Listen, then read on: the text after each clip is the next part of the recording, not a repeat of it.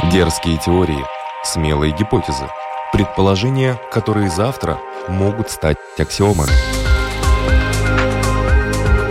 Природа вещей. Программа обо всем, что нас окружает.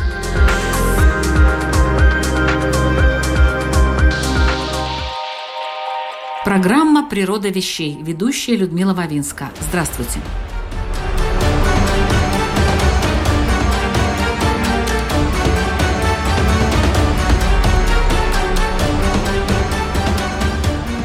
Пространство и время – две основные категории, которые определяют в целом жизнь общества и отдельных людей. Мы можем думать о малом, о повседневном, но и пространство, в котором мы находимся, и время, в котором живем, значимо влияют на наши планы, наши понятия о хорошем и плохом, наши мечты и реальные поступки – Именно поэтому в программе «Природа вещей» часто звучат описания пространства и времени с точки зрения философии, антропологии, физики, астрономии и других наук. И каждый раз мы открываем что-то новое. Но сегодня нам предстоит особый разговор – мы отправимся с вами в Древний Египет и узнаем, какое отношение к темпоральности было у египтян, почему эта цивилизация так отличалась от других, существовавших в то же время, и как тысячи лет назад люди определяли понятие вечности и бесконечности – а поможет нам разобраться в этих сложных вопросах культуролог, кандидат философских наук, доцент Харьковского национального университета имени Каразина Дарья Зиборова, которая уже 8 лет как влюбилась в Древний Восток и очень внимательно его изучает. Добрый день, уважаемая Дарья. Здравствуйте.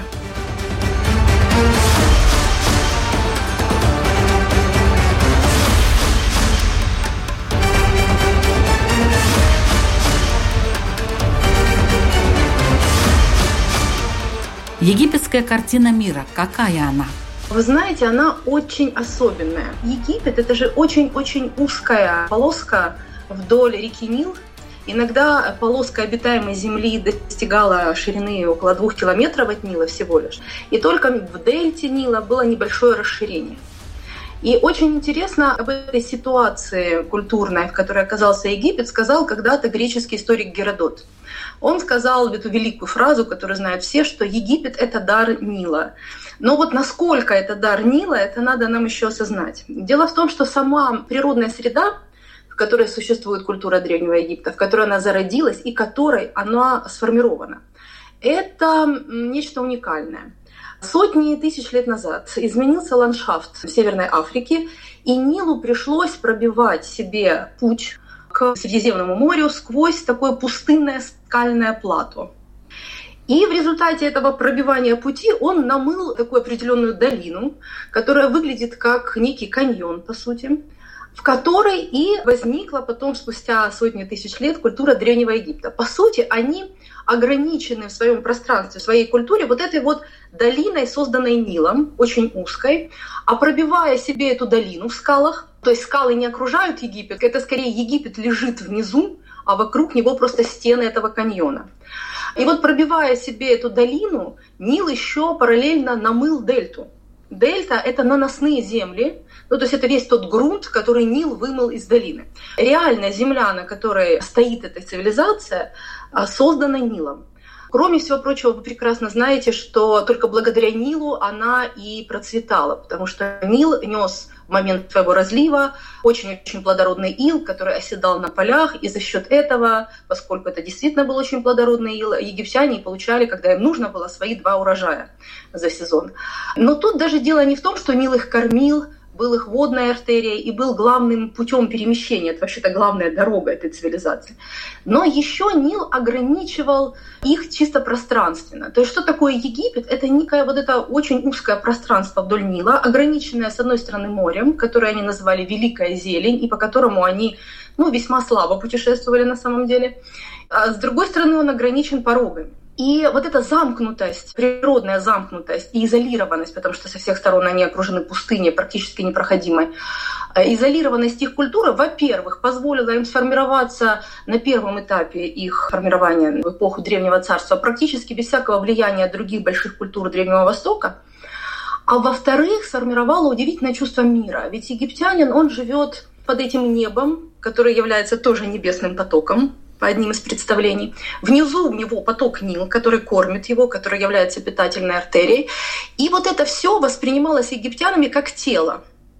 А, и называлось на самом деле хему. Что это такое? Это понимание того, что их землей после объединения Верхнего и Нижнего Египта из двух земель правит царь, который на самом деле является воплощенным богом.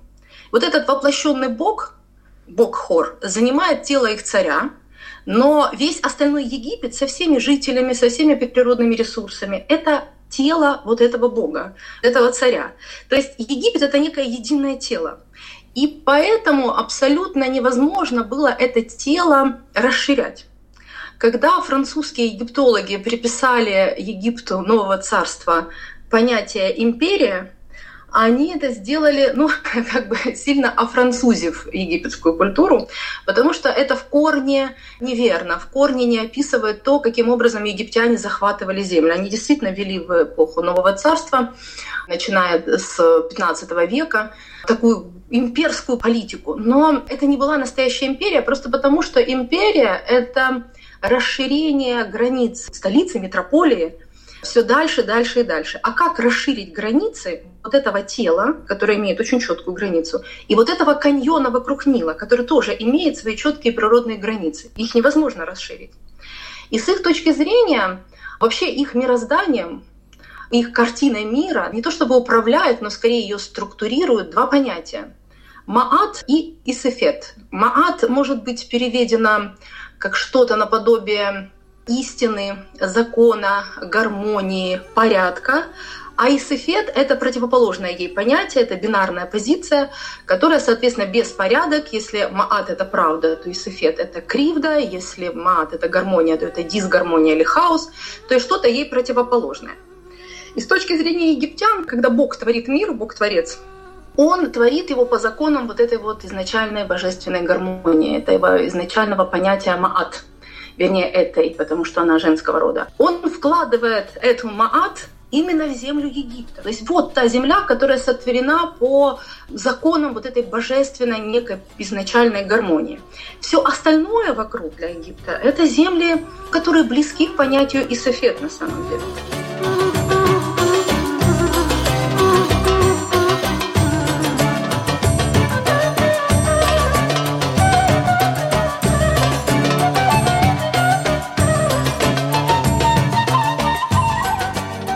Когда колесницы Тутмоса III, блестящего завоевателя, вообще Наполеона древнего мира, достигли верховий Ефрата, в его вполне имперских амбициях, он был потрясен именно тем, что он столкнулся с рекой, которая течет в обратную сторону. И это, наверное, было главным описанием для них тех земель, которые им удалось ну, как-то покорить, подчинить своему влиянию. Ведь Нил, он очень особенная река, кроме всего прочего. В отличие от всех других крупных рек северного полушария, он течет не с севера на юг, а с юга на север. Но это вы объясните египтянам, что у них река неправильная, особенная. Для них такого рода течение с юга на север было абсолютно нормальным. С юга приходят воды Нила, с юга приходит разлив, с юга приходит все хорошее и уходит туда в море, которое они, в общем, не использовали и относились к нему крайне подозрительно на самом деле. И когда они видели какую-то другую реку, например, Ефрат, им казалось, что это перевернутый мир. А все перевернутое с ног на голову в их представлении либо имеет отношение к иному миру, либо имеет отношение к этому понятию исофет. То есть хаос, неправда, ложь, дисгармония. Поэтому они просто мировоззренчески не способны распространять, раздвигать границы своей маат на земли, которые устроены уже не как маат, а устроены как исофет. И кроме всего прочего, границы тела вот этого самого хэну египетского не раздвинешь. Вы невозможно раздвинуть. Оно вот, оно есть. Да, они вели завоевательную политику, но она была немножко другой, она была не имперской по сути, она не включала в себя распространение земли египетской или раздвигание ее границ. Они захватывали маленькие сирийские княжества, царства, Они ставили там своих царьков, которые были к ним лояльны, которые настроены были с ними сотрудничать. И еще они очень интересную вещь делали. Они, кстати, не, не насаждали там особенно свои законы, потому что это бессмысленно. Их законы имели отношение к Маат, то есть вот этой земле, из которой они пришли именно к ней. Но они делали интересную вещь. Они брали как бы с одной стороны в заложники детей местного правителя, и увозили их себе в Египет и воспитывали их при дворце. То есть дети правителей покоренных ими городов, которые платили им дань. На самом деле это была главная их задача – получить просто дань с этих городов. Вот эти дети, они воспитывались при дворце, как правило, получали прекрасное египетское образование и возвращались на свою родину уже такими египтизированными будущими правителями. И так проходило поколение за поколением – и привело в конце концов к тому, что когда в Египте все стало плохо, в третий переходный период, именно такой царевич, который уже много поколений был египтизированным, воспитанным на величии, красоте, глубине египетской культуры, пришел из своего Куша, из своей страны Куш, это современная Нубия, и поправил там дело, захватил власть в Египте, потому что Египет в этот момент находился в очень сложном политическом, экономическом состоянии, состоянии развала. Вот к чему приводила такая политика, к тому, что там воспитывались люди, которые точно знали, как правильно управлять Египтом. То есть э, даже с точки зрения пространственного расположения мы видим, что эта культура, ну уж очень уникальна, ее самосознание, ну, наверное, очень сложно с чем-то сравнить. Все другие культуры живут более или менее на равнинах, и их граница граница их влияния, граница их смыслов действительно может быть раздвинута, продвинута на местности. Вы действительно смотрите в степи, например, стоите в шумерской вот этой степи, смотрите вдаль и понимаете, что граница территории вашего города действительно могла бы пролегать на несколько каких-то единиц дальше. А Египет раздвинуть невозможно. Можно лишь предложить его культуру вот таким интересным образом другим странам, но не сам Египет.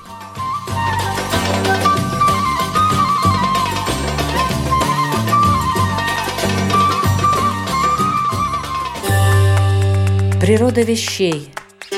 От малых до самых больших, от известных до самых загадочных, от простых до самых сложных. В подкасте и на Латвийском радио 4. Как картина мира древних египтян выражалась в понятиях и была ли у них вот э, нами понимаемая в современном смысле философия? Это сложно сказать, что у египтян была философия просто по одной простой причине, что философия — это термин, который закреплен за тем феноменом, который появился в Древней Греции в VI веке до нашей эры.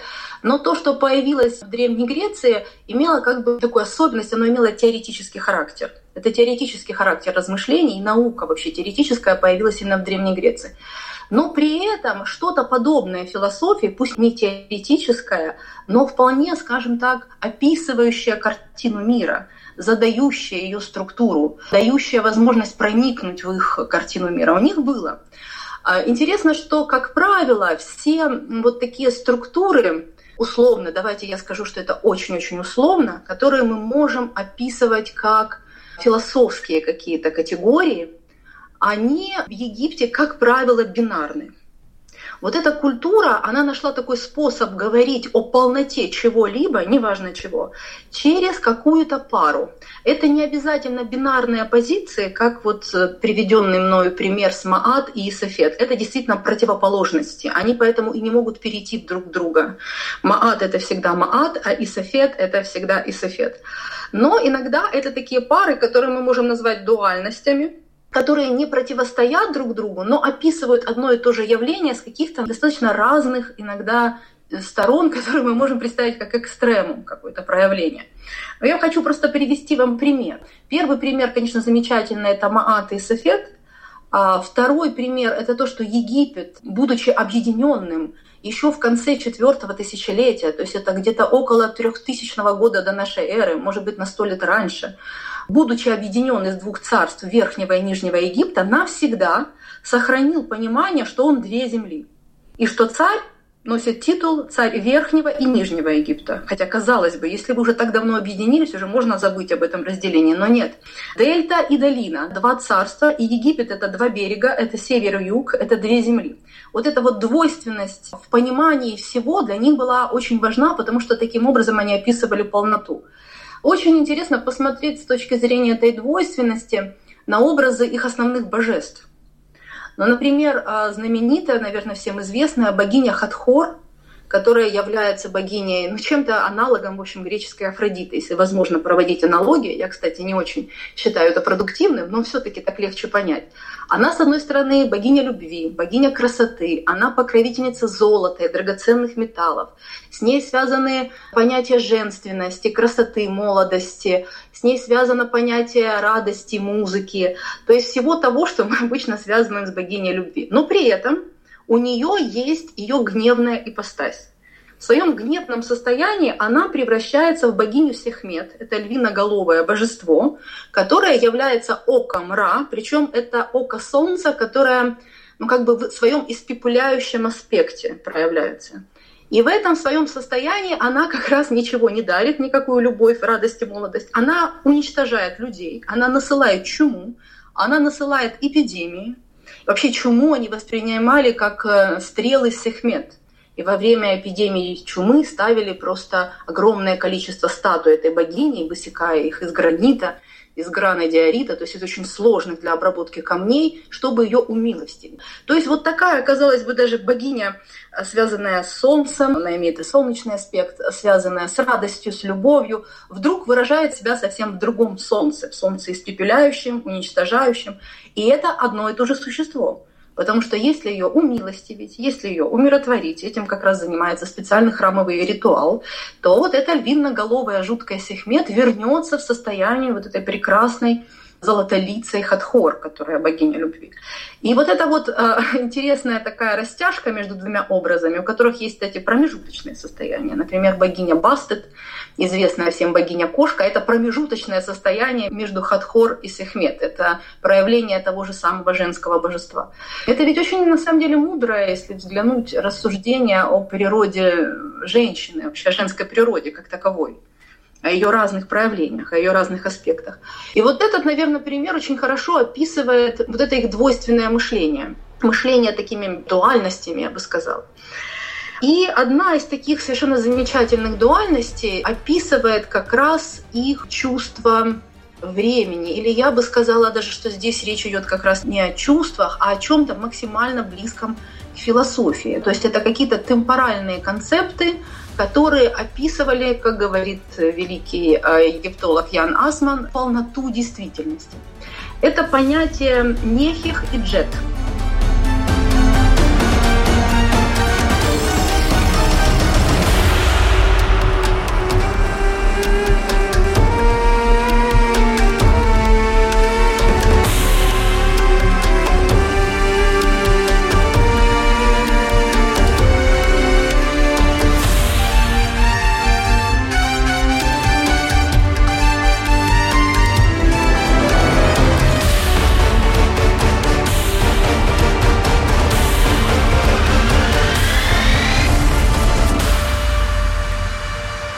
слушаете программу «Природа вещей». Сегодня мы вместе с культурологом Дарьей Зиборовой пытаемся проникнуть в святая понятийных святых Древнего Египта и поговорить о пространстве и времени с точки зрения жителей этого далекого от нас мира. И сейчас мы будем говорить о темпоральности.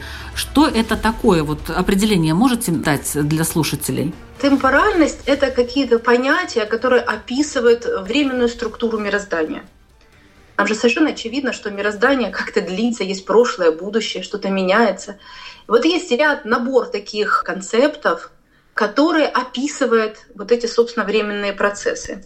Мы их условно называем темпоральными концептами, и вот это все это пространство описания мы можем назвать как темпоральность, то есть то, как культура выражает себя и свои смыслы через категории времени. И вот в Египте как раз это представление темпоральное тоже не избежала влияния двойственности, влияния дуальности.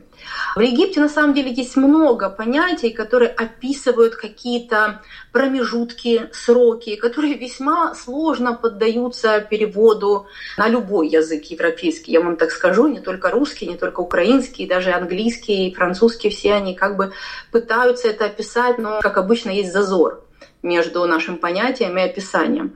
Вот, например, есть такое замечательное у них понятие, которое, казалось бы, должно описывать что-то связанное со временем человеческой жизни. Это понятие хау, которое, с одной стороны, это как бы срок некий, который человек чем-то занимается в жизни своей. Например, он занимается работой песца. Это он в хау песца. С другой стороны, это окружение, это соседство, это функция. То есть на этом примере я хочу показать, что их временные, темпоральные вот эти, собственно, концепты очень сложно уловимы. Их очень сложно нащупать, им адекватный перевод, наверное, дать невозможно на наши индоевропейские языки. Но наиболее сложными и, мне кажется, интересными понятиями, которые задают темпоральную структуру Древнего Египта, являются вот эти два слова «нехех» и «джет». А в начале, когда древнеегипетский язык только переводить начали, только расшифровывать после усилий Шампальона и других авторов, Лепсиуса и так далее, к ним вначале отнеслись как к синонимам стали переводить их понятиями вечности, ну и еще какая-то другая вечность, то есть, наверное, вечность и бесконечность. Но уже Шампальон обратил внимание, что они не полные синонимы, и они используются как бы не взаимозамещая друг друга. Потом, когда постепенно с египетской грамматикой, с египетским языком все больше и лучше разбирались, в начале 20 века как раз Гардинер обратил внимание, что это никак не синонимы, что это две совершенно разные категории, с которыми разные связаны понятия, представления и даже образы. И существует это знаменитое изображение с ковчега фараона Тутанхамона, где два эти понятия, Нехих и Джет, изображены в виде двух божеств, одно из которых мужского пола, Нехих, и другое женского пола, Джет. И там написана эта знаменитая фраза, что царь Тутанхамон тот, кто знает этих двух божеств. И вот стало же понятно, что если это два разных божества, и эти слова не используются как синонимы, то нам надо понять, что за темпоральные смыслы, что за вообще смыслы туда вложены. И постепенно началось в 20 веке развлечение концепций связанных с этими понятиями, и их как бы таких смысловых пространств, если хотите, образов, которые с ними связаны, смыслов, которые с ними связаны, текстов, которые их выражают. И оказалось примерно следующее что вот это понятие нехих, которое, конечно, можно переводить понятием вечность, но оно также имеет аспект времени. У него есть аспект простого, понятного нам временного цикла. То же самое, как и с понятием джет. Это, с одной стороны, как будто бы вечность, а с другой стороны, там есть какая-то динамика, там есть что-то, что напоминает нам наши временные именно, а не вечностные какие-то категории. И тогда договорились египтологи, что, наверное, будет правильно называть эти понятия время-вечность через дефис. Но тогда получается, что у нас есть одно какое-то время-вечность, и другое какое-то время вечность. Почему-то они решили, что их надо изображать по-разному, одно даже мужское, а другое женского пола. И вот возник вопрос, как же их различить. Но развлечение строится примерно следующим образом сейчас. Я вам пишу ту ситуацию, которая вот более или менее на состояние до, к началу 21 века сложилась. Что понятие нехих связано с одним главным богом египетской э, религии, а понятие джет с другим. Если вы когда-то интересовались египетской религией, вы видели, что так или иначе, как бы вы там ни разбирались с этими божествами, как бы вы их не структурировали для себя, выделяются два бога, которые задают как бы структуру их вообще взглядов на реальность, структуру их религиозности, если хотите, и которые были почитаемы всегда более всего. Это, конечно, солнечный бог в любом из своих видов, в виде Ра, в виде Атума, в виде Хепри, в виде Амонара – и это бог воскрешения из мертвых, бог иного мира Осирис. Вот эти два главных бога даже самими египтянами описывались как некие два изначальных бога, которые в конце мира, у них есть представление о конце мира, оно описано в текстах саркофагов, например, в знаменитом этом 1130 изречении, где сказано, что в конце мира все боги соберутся воедино, то есть на самом деле они станут нечто единым, и будут представлять собой два этих великих бога. Бога Солнца и Осириса. Потом эти два божества воссядут вместе одном, то есть тоже таким образом сольются, и мир придет к своему завершению, то есть войдет в то же состояние, из которого он вышел. Вышел он из разделения Бога на части, на разные божества, так творилось мироздание с точки зрения египтян, и потом оно соберется тоже обратно, точно таким же образом в единое божество, то есть мир станет неотделим от своего Творца. Но перед этим последняя фаза будет, это когда останутся два бога великих. Бог Солнца, Ра, и бог мира мертвых и воскрешения Осирис. И вот эта пара Нехих и Джет, она тоже отвечает вот этой паре великих божеств. То есть, с одной стороны, Нехих – это время, которое даже в своем написании всегда имеет детерминатив Солнца. Это время, связанное с солнечным богом. Можно сказать, что это солярная вечность что это вечность вот этого солярного цикла круговращения Солнца вокруг Земли, когда днем Солнце проходит по небу нашего мира, ночью оно опускается в мир мертвых, в Дуат и проходит там, завершая этот цикл. На этом пути в мире мертвых Солнце встречается со своим противником, с предвечным таким змеем Апопом, который пытается пожрать Солнце, но свита солнечного бога защищает солнечную ладью, побеждает змея Попа, солнце всходит над горизонтом, мир начинается заново, новый цикл. Вот это цикличное движение солнца, это, наверное, лучший пример того, как устроена эта вечность Нехих. Это вечность вот этого солнечного бога, которая циклична, которая соответствует в нашем представлении вот этому вечному возвращению мифологическому, и которая при этом динамична. При этом у нее есть еще и временное измерение, ну потому что же вы понимаете, что Солнце, оно же днем, оно плывет над небом нашего мира, мира живых, и оно тут задает временные нам структуры темпоральности. Они тоже время отмеряли по Солнцу. Соответственно, оно каким-то образом, это движение нехих, совпадает еще и с нашим временем жизни. Ну, по крайней мере, когда Солнце в своей дневной стадии. А потом оно опускается за горизонт, и там в своей таинственной форме продолжает движение по миру мертвых. А что происходит в мире мертвых? В мире наших предков, э, в мире вот этих богов иного мира. А там тоже вечность. Там тоже вечность, но это другая вечность. Это вечность джет. То есть можно сказать, что вечность джет – это вечность ассирическая, то есть связанная с Осирисом, с вот этим богом мира мертвых. И она не циклична.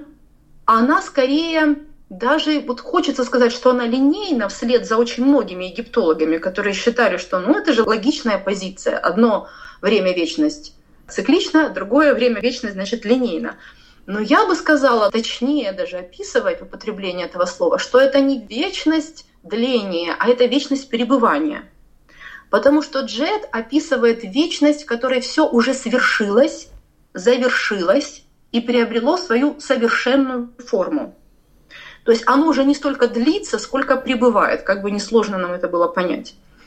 А, ну хорошо, так может быть джет это и есть настоящая вечность, а нехих это что-то такое, ну, может быть, близкое к нашему понятию времени, можем мы спросить. Потому что все-таки для европейского-то сознания логично мыслить в терминах греческой антологии, различая время и вечность. У нас греки, начиная от Платона, научили различать эти два понятия, что есть некая вечность, а есть ее, как написано у Платона в Тимее, подвижный ее образ, подвижный образ вечности. Может быть, вот одно все-таки подвижный образ вечности, а другое это настоящая вечность и есть. Может быть, нехих это нечто подвижное, напоминающее понятие хронос, а джет это что-то статичное, вечное, совершенное, напоминающее понятие айон греческое или эон. Но я бы не спешила с такими параллелями, хотя я сама в своей статье такие параллели проводила, но тут надо четко понимать зазор между понятиями греческой антологии и нашего такого обыденного, может быть, представления о времени, а может быть, не обыденного, а философского вполне, но все-таки европейского, рожденного европейским сознанием. И вот этой вот египетской очень особенной картиной темпоральной. Потому что джет — это вечность, конечно, вечность мертвых, вечность совершенная, завершенная, статичная вечность пребывания, но при этом и Нихех тоже вечность, потому что это вечность солнечного бога. И как уже не пытались э, египтологи различить эти два понятия. Там Гардинер пытался описать это как вечность в прошлом и вечность в будущем.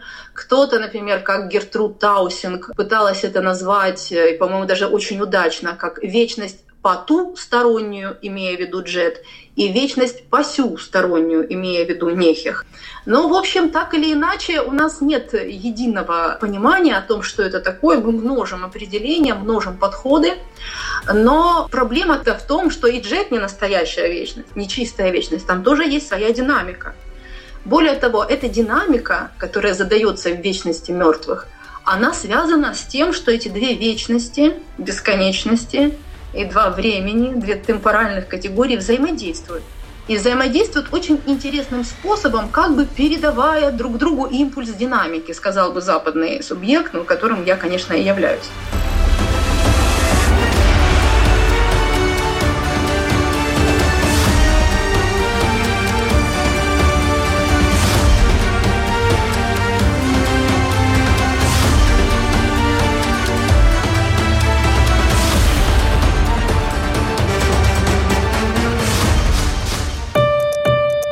Природа вещей от малых до самых больших, от известных до самых загадочных, от простых до самых сложных. В подкасте и на Латвийском радио 4. В египетской теологической мысли возникла такая интересная к 18 династии, как минимум, возник такой интересный текст иного мира, как Амдуат – это что-то, что замещало, если очень грубо сказать, я сейчас сразу прошу прощения всех знатоков, если очень грубо сказать, то Амдуат — это некий такой особенный заупокойный текст, который, ну, в каком-то смысле замещает книгу мертвых царю. Потому что книга мертвых, знаменитая египетская книга мертвых, это текст, который, в общем-то, для каждого человека. Это вот такая демократизация заупокойных представлений определенная. У кого есть книга мертвых, кто-то имеет надежду, что она эта книга ему поможет пройти все препятствия и упокоиться в полях Иалу, в полях зеленого тростника. Это египетский рай, вот чего хочет обычный человек. Да? Но у царя у него другая судьба, потому что сущность у него другая. Он вообще-то бог в теле человека, даже еще и не один бог. Он при жизни это Хор, а после смерти это он Осирис. А еще он воплощение солнца, а еще он сын Амона, а еще он воплощает в себя противника Осириса Сетха. Ну, то есть там очень много божественной природы в теле одного человека. Поэтому у него не может быть после смерти такой же судьбы, как у обычного человека. И вот, э, начиная с 18 династии, то есть э, с XIV века, появляется в царских гробницах, исключительно в царских поначалу, появляется такой текст, как «Амдуат», то есть о том, что в Дуате, который сам о себе говорит – что этот текст списан с тайного покоя иного мира, с его северного портала. Там в ином мире есть какой-то тайный покой, куда, который кто-то сходил, посмотрел, оттуда внимательно переписал этот текст, а теперь он написан и сверен, как бы подпись-печать, я шучу сейчас, и он написан на, царских гробницах. Этот текст рассказывает о ночном путешествии Солнца. Рассказывает он это в царских гробницах, потому что Царь э, не должен упокоиться в полях Иалу, как любой нормальный человек обычный, потому что он не нормальный человек, а двуприродное существо. А он должен после своей смерти стать спутником солнечного бога. И поэтому ему в его погребальной структуре пишут именно этот текст и рисуют изображение, соответствующее этому тексту. И вот в этом тексте, который тайный, особенный только для царей, которые боги, рассказывается о том, как солнце в своей э, таинственной ночной форме в виде бараноголового бога и уфра спускается после заката в вот этот иной мир, в подземелье иного мира. Там переживает разные трансформации – сражается со змеем Апопом, как я уже рассказывала, да, и чтобы победить его и взойти снова на востоке, перерождается, поскольку оно проходит через мир мертвых, а значит оно символически умирает перерождается, возрождается к новой жизни и восходит на рассвете. Но одна из точек его пути, самая важная, это самый сакральный, самый таинственный, самый важный час, шестой час Амдуата, в которой встречаются два этих великих бога. Встречается солнечный бог – и встречается спящий в ином мире Осирис. В момент их встречи Осирис пробуждается, и в ином мире наступает день. Мертвые просыпаются, то есть воскресают, и у них там начинается день, пока у нас здесь ночь. Но как они встречаются? Они соединяются в одно божество. Потому что в момент своего спуска в иной мир солнечный бог представляет собой душу, Ба, а Осирис спящий представляет собой тело. И вот как душа и тело, они сливаются, после чего разъединяются уже возродившимися. Осирис получает от солнечного бога силу воскреснуть, он пробуждается, его в прямом смысле слова пробуждает солнце. А солнечный бог получает от Осириса, бога воскрешения, силу воскреснуть. Потому что он вообще-то в мир мертвых спустился, значит, он умер. Значит, он сейчас не совсем жив. И вот в этот момент происходит и встреча их двух вечностей. Потому что в этот момент динамизм вечности Нехих встречается с вот этим статичностью, если хотите. Это некая форма такая perfect и времени. Она встречается с вот этой статичностью времени джет, и у них происходит какой-то обмен динамикой. Потому что после этого в джет вдруг начинаются динамические процессы, все пробуждаются, и они циклично, обратите внимание, они каждую ночь пробуждаются. А цикл — это как раз показатель времени нехих. И в этот момент Джет передает времени Нехих, ее носителю, солнечному богу, вот эту силу воскреснуть. Потому что воскрешение возможно как раз в Джет. После этого они дальше разъединяются, и солнечная ладья продолжает свой путь, побеждает змея Попа, восходит над горизонтом, а у мертвых в мире Осириса там день, радость, ликование, они получают разные дары, вознаграждения, после чего, когда солнечная ладья покидает их мир, они засыпают. То есть и у них там есть свой цикл, который вполне соответствует нашему времени. И во времени неких у нас, как у мира живых, тоже есть свой цикл, который вполне соответствует времени. Но при этом и то, и другое — это вечность, которые при этом взаимодействуют, когда взаимодействуют боги, их представляющие. Вот такая примерно картина, которая описывает их действительность как наполненную постоянным вот этим темпоральным взаимодействием, которое при этом будучи динамическим, является еще и вечностью. То есть это совершается уже в неким совершенном виде.